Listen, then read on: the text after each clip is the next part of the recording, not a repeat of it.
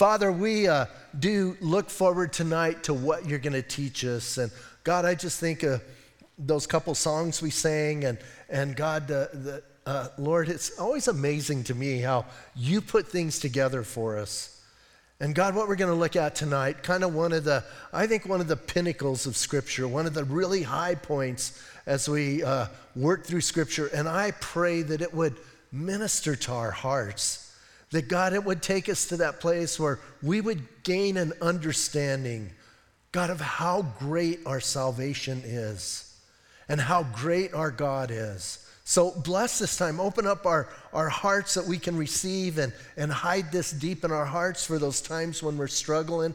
And uh, Lord, just feed us uh, just intensely tonight, I pray, in Jesus' name. Amen. Paul, in a letter to Colossians, is kind of coming against uh, uh what would be, what would later become Gnosticism.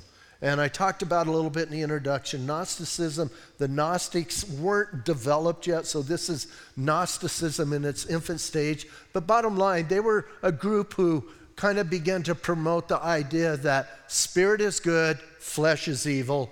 Spirit is good, material things are evil. So you can't do anything about this body, so you might as well make it as evil as you want, but it's your spirit part that matters. And then they got into, and from their name, Gnostics, which means wisdom, they were a group that acted like if you got this certain point of wisdom, that made you more spiritual.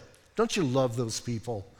You know, and they kind of they kind of promoted that and they were very mystical. Well, the group that Paul's coming against is that in its infant stage, but the problem is they believe that God the Father or God sent out emanations of Himself, and uh, you know, some of it would be in angelic form or spirit form, and He sent those out and they accomplished His work, Jesus being one of those. Not the only one, but one of those. So now you're going to understand tonight as we look at this, Paul is going to exalt Jesus to the highest place he could because he's coming against that. He's talking about against that. But in doing that, this is probably one of the greatest sections on the deity and the work of Jesus Christ in the entire Bible. It's a, you know, it's not a lot, but there's a ton in there that he gives us. And when we think about what is the whole Bible about? Jesus, right? When we get into the Old Testament, the Old Testament is preparing us for him correct? The Gospels teach us about God coming in the flesh, dying for our sin.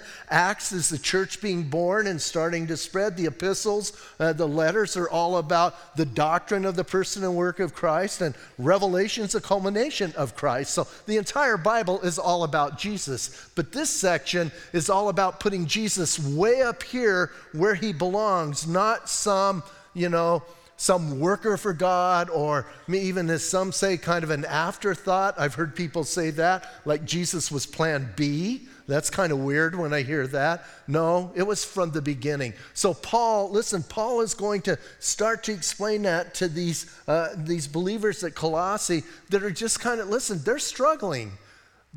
They didn't have the New Testament, they didn't have what we have.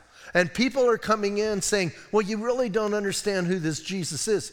Remember, this is a Gentile church, not a Jewish church, so they don't even have that background. And you need to know something, man. This Jesus is not really God, He's just someone God used to bring us to this place. You ever hear that from people? Sound familiar about some of the heresies of our day going on? You know, it's interesting too because Paul in this is going to tell us Jesus is absolutely the only way, period. And I was watching something or, or listening to something today, and it was a, a, a group of different men and women uh, being asked, Christian men and women, some serving as pastors, notice the air quotes and they were asked about, is Jesus the only way? Made me sick of what some of the people who claim to represent Jesus were saying. Jesus is the only way, period. And Paul is going to, listen, Paul's going to develop that. And we have to be careful. Listen, I understand that can come across very arrogantly. And it can sound very exclusive, right? But in reality, it's very inclusive because here's what I know anybody can believe in Jesus. You don't have to be somebody special. You don't have to get a decoder ring. You don't have to be part of a special group. All you have to do is trust him. So, Paul, listen, as Paul's writing and developing this, and, and, and he's just talked about, you know, that our redemption is through his blood for the forgiveness of sin. And then he says in verse 15, he is in the image of the invisible God, the firstborn over all creation. So, even there, Paul kind of starts like he says something, and you're kind of going, did that really say what I think it said? Now, listen, as he's talking about he's the image of, of uh, he's the image of the invisible God, he's not talking about like we were made in the image of God. But he is the image of God. You get the difference? We were made in, but he is the image. And when he's talking about that, he's talking about he's a representation. I think most of us understand God's spirit, right? If you don't understand, just nod your head and act like you understand. He's spirit. And so, how do you represent him to usins, right? How do we get a how do we get a grasp of who he is? And our God's so great, he came up with a plan. He came up with a plan before he ever created anything that how he was going to do that. And the second person of the Trinity, Jesus has existed forever. Now, not Jesus the man, but the second person of Trinity has existed forever. There's God the Father, God the Son, God the Holy Spirit. They've been forever. And we're going to talk about that a little bit more. So they came up with a plan, so to speak, and the plan was the Son was going to come and give us a representation of God, the Father, and let us see Him without, quote, seeing Him. So that's what he means by the image. But then he says this sometimes, you, sometimes you're going, why do you do that? He says He's the firstborn over all creation. Firstborn? What do you mean he's the firstborn? When we hear firstborn, what do we think? Secondborn, thirdborn, fourthborn, right?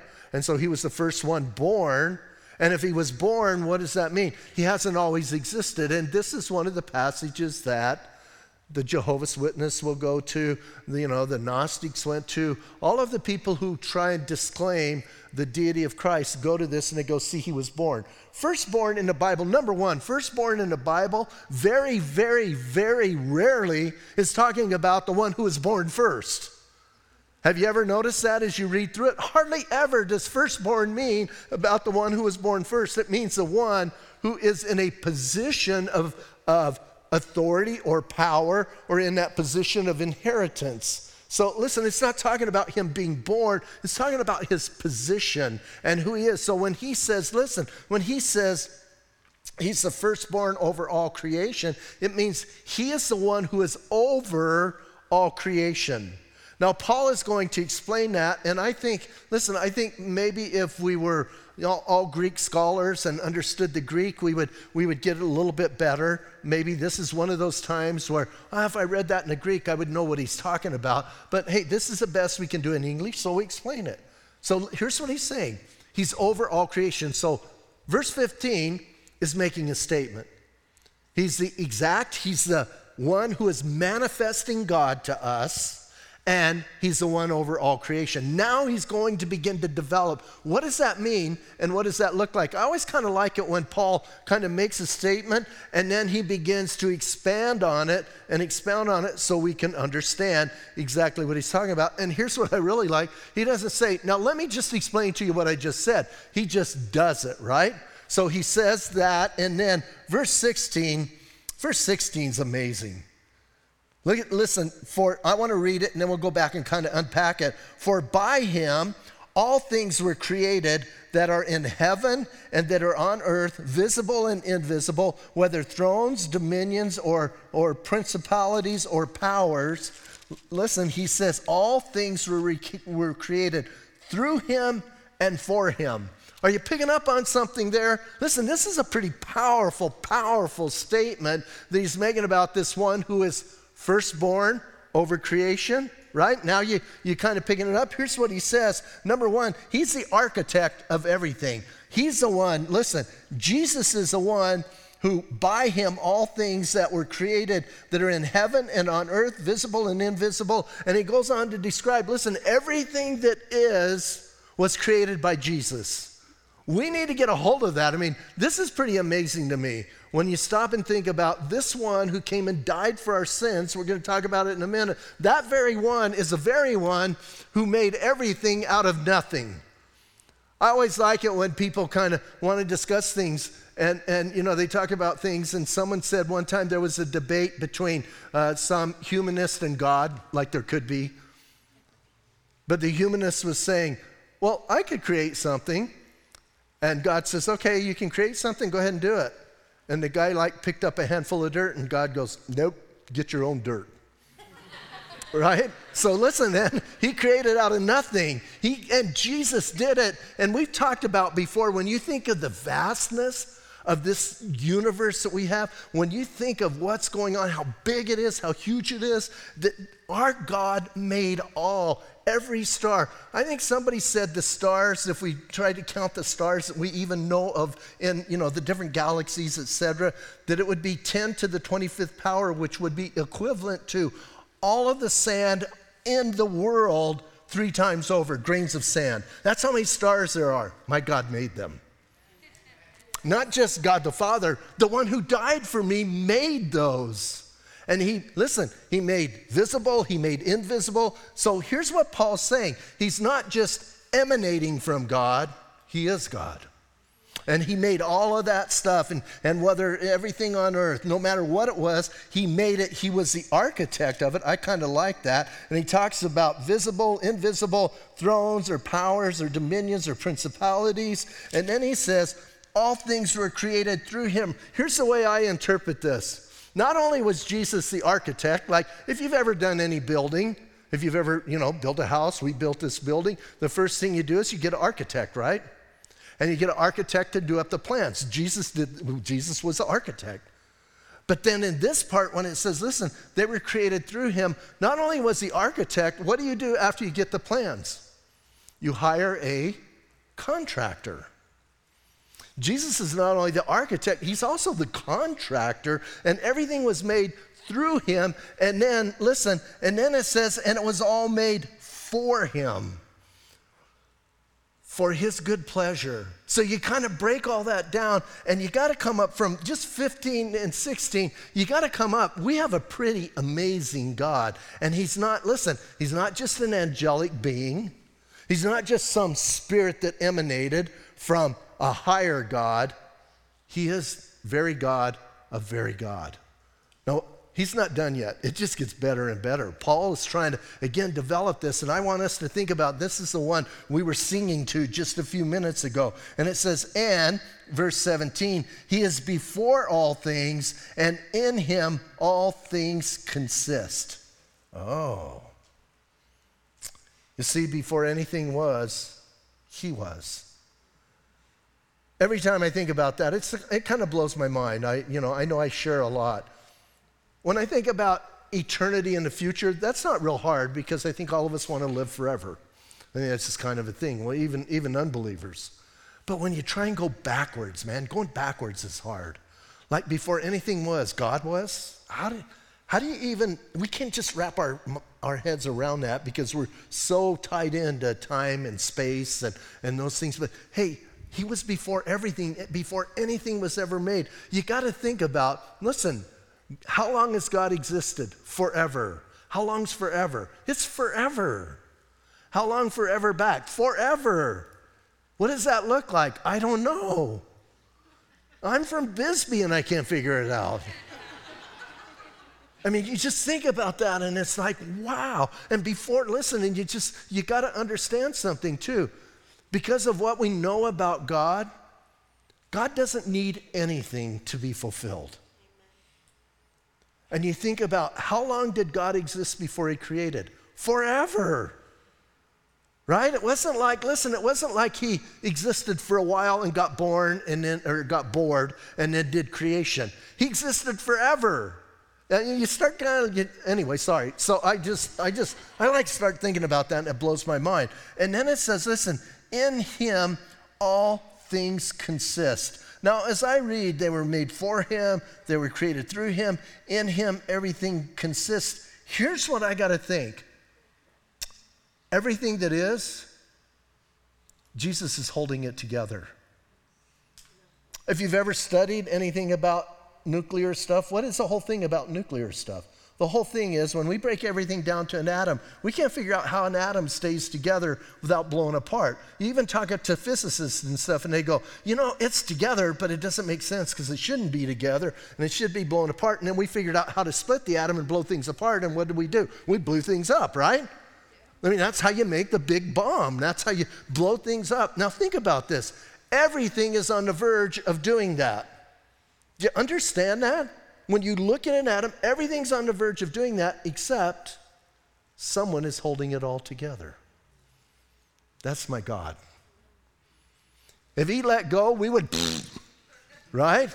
It'd be all over the place. So listen, man, he's doing all of that. So now Paul lays that out and he's telling us who he is as far as creation. And what does that look like as far as creation? That's to let the Gnostics know hey, he is God. He's God Almighty. And again, if you had some conversations, I think, I think, you know, Jehovah's Witnesses will always go to verse 15, but they don't do 16, 17, 18, 19, 20. Context, right? Always remember you can read something that says he's the firstborn, but what did he mean by that? Oh, here's what he meant by that. And so don't forget that. So if you ever get in a conversation with a JW, just walk with them for a while right? Say, okay, uh, like I, I see verse 15, but what about verse 16 and 17? What about verse 18? What about verse 19? How about 23? And we'll get there in a minute. Listen, he, so we need to understand. Listen, don't take things out of context, and we'll talk about that again in a minute because uh, one of the songs we sang is going to kind of go along with what he said. But look at verse 18. So he's, he's developed him as a creator and sustainer of all things. And then he says, and he is the head of the body, the church, who is the beginning, the firstborn from the dead, that in all things he may have preeminence. You see, Jesus is preeminent in creation. But Jesus is also preeminent in the church. I love the idea. Listen, I love the idea. He's letting us know who's the head of the church? Jesus. I don't care what denomination, what affiliation, all of that we have. Jesus is our head. Jesus is the one we follow. Jesus is the one we want to listen to. And again, it just upsets me when they start interviewing people who call themselves representatives of, of the Christian faith, and yet they so go away from good, solid doctrine that says, hey, He is God. Not only is He God, He's our head. He's the one who's leading and guiding us. You know, sometimes as pastors, we like to say, we're just, you know, we're just an interim pastor. The real pastor is going to show up someday, and he's going to put his foot on the Mount of Olives. And he's going to split it in two. We're going to follow him, right? So listen, he says, man, he says, he's the head of the body, the church, and then he does this again, who is the beginning, the firstborn from the dead. What does he mean by firstborn from the dead? Jesus wasn't the very first one resurrected from the dead. Elisha resur- you know, brought people back to life. They died again. What does he mean? Again, in order, not so much the first in, in number or the first in chronological order. He is the first in priority. When Jesus rose from the dead, he's never dying again. And so that's what he means by firstborn from the dead. He's that person, listen. And he says, not only is he that, he's the beginning, the firstborn from the dead, that in all things he may have preeminence. Do you get the idea that Paul is really trying to encourage and articulate and get across to people? Quit listening to heretics. Why is it that you can get a YouTube? And have these people talking about Jesus isn't the only way, and it can get, you know, 400,000 hits. I don't know how many, I didn't really look at it. And then you get another YouTube that says Jesus is preeminent over everything, and it gets a thousand. What's going on? Why are we drawn to the odd? Why are we drawn to the heresy? It's our flesh. And here's what he's letting us know, man. He is preeminent over everything. Now, I love that. Listen, so now we've settled this whole thing. He's developed the idea that he's over all creation and he's the one who was created and it was created for him. Have you ever thought, uh, have you ever looked in the mirror and said, I was made for Jesus? It's kind of cool. That would be an awesome tattoo. Somebody out there, right? My wife won't let me do those. I would be all ink if I if I could, because I just like these sayings. Wouldn't it be great just to have on your arm? Yeah? And so so listen, we need to understand these things. And he's saying, quit listening to heresy and start listening to truth. Start understanding that Jesus is all you need. He's everything. And so he laid all that out, and even to the point that he's the head of the church. And then he goes back to the idea of who he really is. Verse 19 it says, For it pleased the Father that in him uh, all the fullness should dwell. Now, listen, I, I, I think we get that, right? We just studied Hebrews, and it, Hebrews brought that up. All the fullness of God dwells in the Son. And we need to understand that. And listen, man, if you're not there, if you don't believe that Jesus is God, you need to get you need to read your Bible. You need to get into the Word. Because the Word is very plain. And all the fullness of God, He just everything that God is, is in Him, dwells in Him. And listen, He's not just making a theological statement, He's trying to get us to understand something. You see, because this one that we're talking about became man. Most of us know that. And, you know, I, I always like to remind us he's 100% God and 100% man. And people go, that makes 200%. How does that work? We're not doing math, we're just understanding who he is. And that's who he is. And again, sure, it's, it's beyond our comprehension somewhat. But listen, it, for it pleased the Father that in him all the fullness should dwell, and by him to reconcile all things to himself. Now, listen, I just want to talk about that for a moment. Just think about, when we think about, here's, here's the idea God reconciled us to him. Some modern thinking is that instead of us being reconciled to God, God needs to be reconciled to us. Hmm. That's backwards. That's messing up because here's what you're saying God messed up and he needs to fix things. And listen, if you start looking into progressive Christianity, that's kind of what they're touting. They're touting you don't need a God who's wanting you to be reconciled. You need to understand, you know, hey, God blew it somewhere along the line and he's got to fix it and make it right. And they will even twist some scriptures like this because it's talking about reconciliation. But listen, God doesn't need to be reconciled to me. God's done nothing to, uh, you know, to offend me. I've done everything to offend him. Now I wrote this down because I think it's important when we think about when we think about our relationship with God. In justification, we, we use these terms a lot. So in justification, the sinner stands before God guilty and condemned but is declared righteous. That's our justification. In redemption, the sinner stands before God as a slave, but is granted his freedom. In forgiveness, the sinner stands before God as a debtor, but the debt is paid and forgotten. In adoption, these are all things that are spoken of by us in the scripture. In adoption, the sinner stands before God as a stranger, but is made a son. In reconciliation, the sinner stands before God as an enemy, but becomes his friend. All of that is true. That's what this whole thing about salvation is. And hey, it's mind boggling when you really stop and start thinking about exactly what it means. Listen, it's not just, it's not just someone died on a cross and I believe it and woohoo, let's go on. It's about what does all of that mean for me? And listen to what he calls us because I think this is important. He says, and by him to reconcile all things to himself, by him, whether things on earth or things in heaven, having made peace through the blood of his cross, and you who were once alienated and enemies in your minds by wicked works, yet now he is reconciled. Does that blow your mind?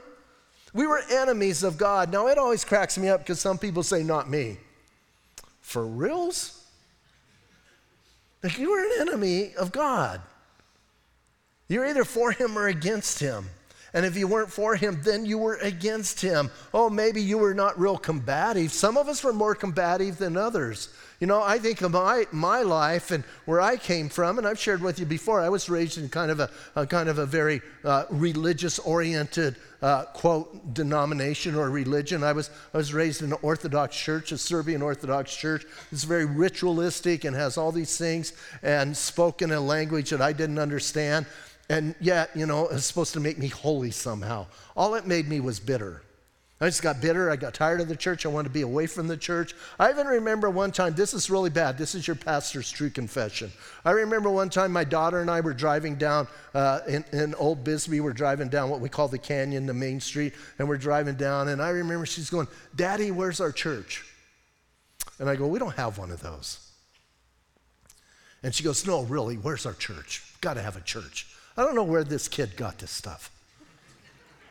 And so she was baptized Catholic because my wife was raised Catholic. So we're driving past St. Patrick's. Pretty good name. But anyway, we're driving by St. Patrick's and I go, Well, there's your church right there, that church. And then here's what I said, but never, ever, ever go in there. That's your pastor. So listen, when he says we were enemies, I kind of understand that. You know, I, I think I was an enemy and alienated from God in my heart. Most of you probably weren't that outspoken against God, but I was. I remember my dad and I one time sitting down being philosophers that we were with some help. We'll just put it that way.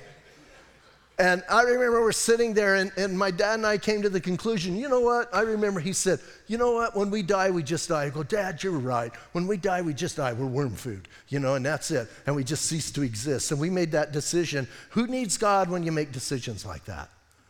So I understand being an enemy. I understand being alienated from God. And I don't want to pretend, oh no, I was always a good boy, although I was an altar boy. But, you know, listen, listen, I get what he's saying. And listen, man, he says, he says, we were alienated, enemies in our mind, and wicked with our works. All of that is true. But let's back back up because here's what he says. And, and then he says, Yet now he is reconciled and let's go back up and talk about this reconciliation. And he goes, Listen, he's reconciled all things to himself, whether things on earth or things in heaven, having made peace through the blood of his cross. What is he talking about? We just sang a song about the blood. I believe most of us, I'm hoping, most of us understand it's not some mystical thing with his blood his physical blood. When we say blood, what are we talking about? We're talking about the principle that he died on the cross, shed his blood for our sins. We're not looking at the physical blood, and we all need to get a little bit of that blood to be, to be saved. And hey, some places kind of teach that. There's a whole big denomination that talks about the blood and talking about the necessity of the blood today. And I'm not going to get into things because I don't want to do that. But listen, when we say blood, we're talking about his work on the cross that he accomplished for our behalf. So when Paul's talking about the blood, again, he's not talking about physical blood. Here's what he's saying, man. He's saying, listen, through the cross, through what he did on the cross. And I understand we're singing that song. I understand we're not thinking about blood, blood. We're thinking about the cross, right? But man, the work of the cross is what reconciles us to God, nothing else. You can't, you can't get enough money. You can't, listen, you can't do enough good to outdo and undo your bad. It just doesn't work that way. It always bugs me. It bugs me when I've gone to some memorials and they're in liberal places and they always say, well, you know, Pete, he did so much. We know he, we know he wasn't a good guy. But you know what?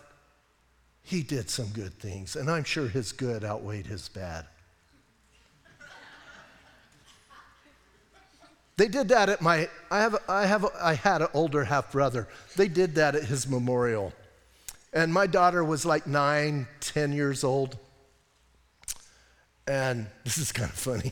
We were driving home from the memorial. It was her and, and me and my brother. And we're driving home, and out of the mouth of babes, she goes, Hey, Uncle Mike. That's my brother's name. I know he's not listening, so we're safe.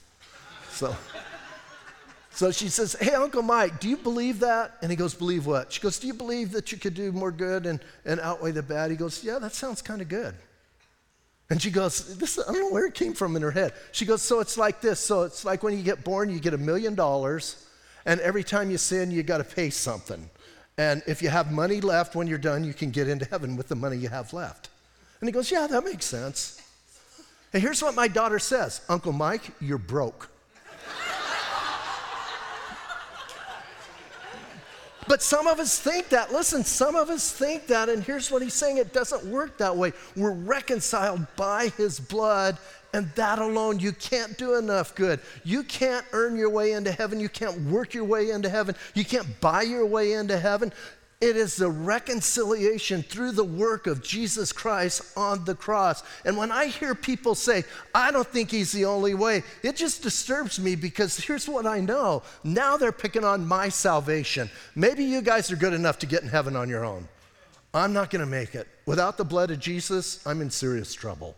I need the blood of Jesus. I need that reconciliation that He guarantees and He promises. So here's what He says, man. He says, We're reconciled by the blood of His cross. And then I'm going to read 21 again to get into 22. And you who were once alienated and, and enemies in your mind by wicked works, yet now He has reconciled in the body of his flesh through death. Are you getting the idea that Paul is pretty convinced it was the death of Jesus Christ that saves us?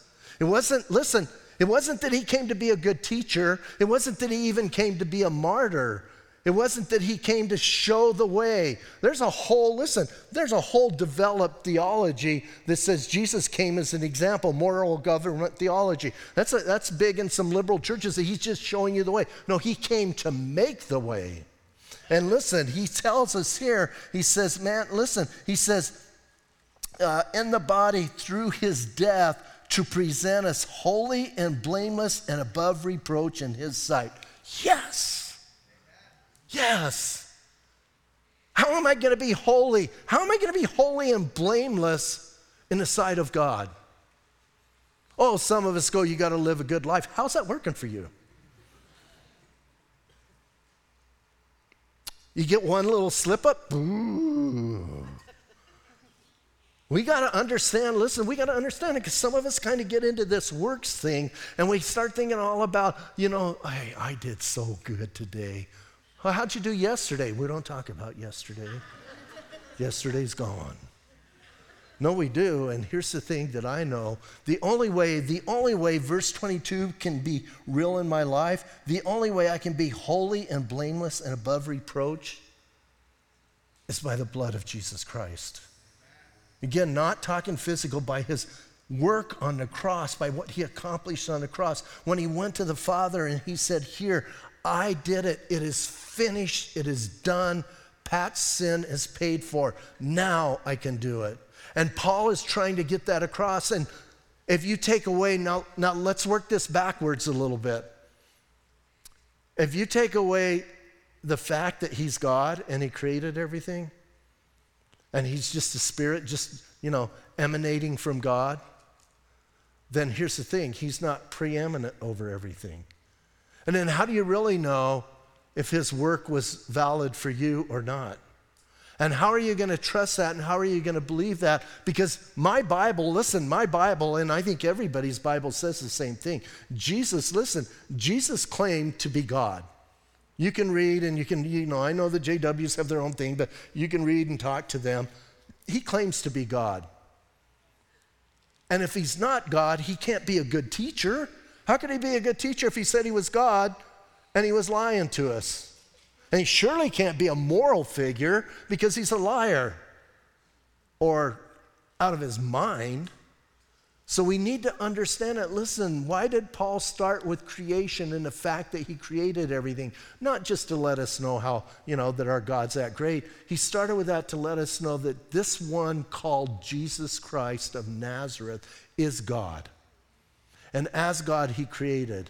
And because he created, he's over everything. And because he died and rose again, he is the head of the church. He's over the church. He's got preeminence not just in creation, but in the church. And because that's true, He's reconciled us to the Father. Are you kind of getting where we're going? And because we're reconciled by His work, then you know what? We can be holy and blameless. And we can be people that have honor before God. And we can understand that because it's not me, it's Him. And it's Him changing me. Now, listen, I think that's important. We understand and we give Him the credit and we can be uh, above reproach. But then look at verse 23 because it's a little, it can be taken out of context too. If indeed you continue in the faith, grounded and steadfast, and are not moved away from the hope of the gospel. Here's what he's saying this is true, and you have been reconciled by the work on the cross and then he throws this if indeed, right? Did you pick up that if? A lot of us don't like the if word, right? If indeed you continue in the faith. So here's what some people say you got to be strong. You got to make it to the end. You got to go, go, go. You got to hang in there, you know. And, and, you know, I even heard people say, you know, you're not going to get the Holy Spirit unless you're holy. And then most of us hear that and we go, well, I'm left out, you know, and, and we go down that way. But, but what is he saying if you make it to the end? Why is he saying that? Because this thing called Christianity is not just raising my hand in church, it's not just saying certain words, it's the fact that Jesus changed me. He changed me. And I'm going to make it to the end because he changed me. But my making it to the end proves that he changed me. And, and that's a reality and that's a fact. It's not, listen, my salvation's not contingent on me making it to the end. That's not what he's saying. He's saying you're going to go to the end if indeed he reconciled you. And my God reconciled me. I know I'm going to heaven. I don't know about you all, but I'm going to heaven because he died, because he reconciled me. And he did that for me. So then listen, oh, and then he says this because I love this. He says, he says, you know, if indeed, and we're going to develop this a little bit, if indeed you continue in the faith, grounded and steadfast, and are not moved away from the hope of the gospel. Oh, there's this thing now he's throwing in there the gospel. You see, because in our generation, just like their generation, there's a whole bunch of false gospel going on. As a matter of fact, I would say in our generation, we have a greatest opportunity ever if you want to believe lies. Just being honest. And most of us get a hold of that, you know, and, and, you know, again, because of where we're at as a nation and things going on, most of us get a hold of that when we're talking about maybe politics or pandemic or mask or no mask or vaccine or no ma- vaccine. We know all the junk that's out there, right? Nod your heads. Come on, you guys are all reading that. And we go, yeah, but there's lies and there's not lies and there's this and that. How about the gospel? Some of us listen, we'll listen to a heretic all day long and go, well, there's nothing wrong with that. Yes, there is. They're not preaching the gospel of Jesus Christ. When somebody says Jesus is not the only way, they're a heretic. I don't care what they call themselves, I don't care what they label themselves. They're wrong. And you and I need to know do you know the gospel? Do you know what that means? And here's what Paul says you're going to go to the end. He says, listen, unless you have moved away from the gospel. It's moving away from the cross. It's moving away from everything that saves us. And why am I so dogmatic about that? I, I've shared, you know, 10 times tonight because that's the only way I'm getting into heaven. I know that I'm not good enough. I know I haven't done enough good. To quote my daughter, I'm broke. I know that. So here's the thing, man. I need Jesus desperately. And when you start taking Jesus away from me, when you start telling me he's really not God, when you start telling me he's not who he said he was, and you start ripping that down, here's what you've just told me you're not going to heaven, dude. You're not going to make it. And I'm going to fight with you tooth and nail. I'm going to go all the way. He is the reason. So listen, man. Paul says the gospel then, the gospel Oh, which you heard. Oh.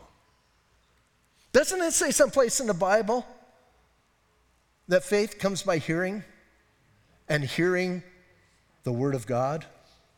Mm hmm. Where does my faith come from? Hey, it doesn't come from me just like, you know, and, and even here where he says the, you know, the hope of the gospel. My hope, I could, I could put faith there. My hope doesn't come from me just looking and watching and doing certain things. My hope comes from understanding Scripture and understanding the Word of God. Oh, and then I love this. He says, he says, the gospel which you heard, which was preached to every creature under heaven, of which I, Paul, became a minister. Oh. Now, some may say, and I love this, do you really think that Paul preached to every creature? That's not what he's saying. He's saying this truth is proclaimed and is out there for every creature. Anybody, anybody can believe in Jesus Christ. Jesus Christ is not for some, and you got to think about, you got to think about who's he talking to? He's talking about to a bunch of Gentiles. Notice he didn't go to the Old Testament. Why? They don't know the Old Testament. Here's what he's telling them, man. You guys are, and here's what I love you guys are just as saved as the Jews who got saved. Amen. And you're completely saved. And you and I need to know when he's saying every creature, he's not meaning that we got to go, you know, we got to go share with the birds and we got to go share with the, you know, I was watching a guy today capture an alligator in a garbage can. And it was, it was a cool, it's the best YouTube I've seen. So it was fun. So, anyway, sorry. We don't have to go tell the alligator that's in the garbage can. He did a good job. But anyway, every creature means that the gospel is available to everybody. And Paul has become a minister. Now, why didn't Paul say, the gospel I preach to you? Why didn't he say that? Because he's never been to Colossae. Paul didn't share with them directly. I think he shared with Erasmus, who shared with them. I think that's who it is. One of the guys shared with them, who shared with, with the church at Colossae, and they got saved, but he personally did not share with them. So here's the takeaway I get Jesus is above everything, and my Jesus is God.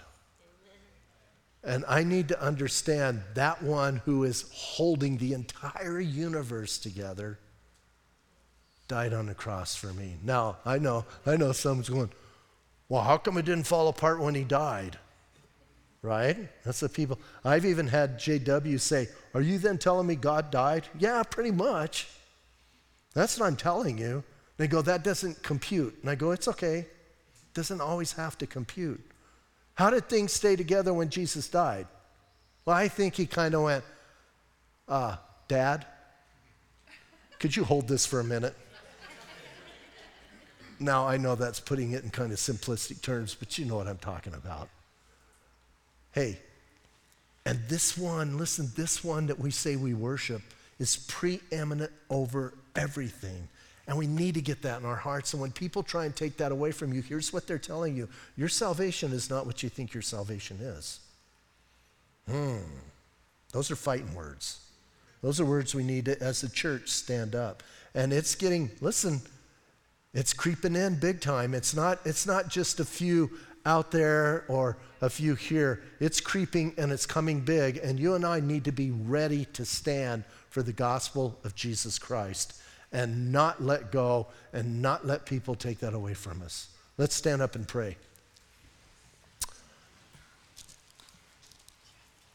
Lord, what an amazing thing it is to stop and think about is even as we read this and, and just Paul being so articulate on exactly who Jesus is. This one who redeemed us and bought us earlier, he says. Now he says, this one who reconciled us to God who took us who were so against God and changed us and made us to be people who are for Him.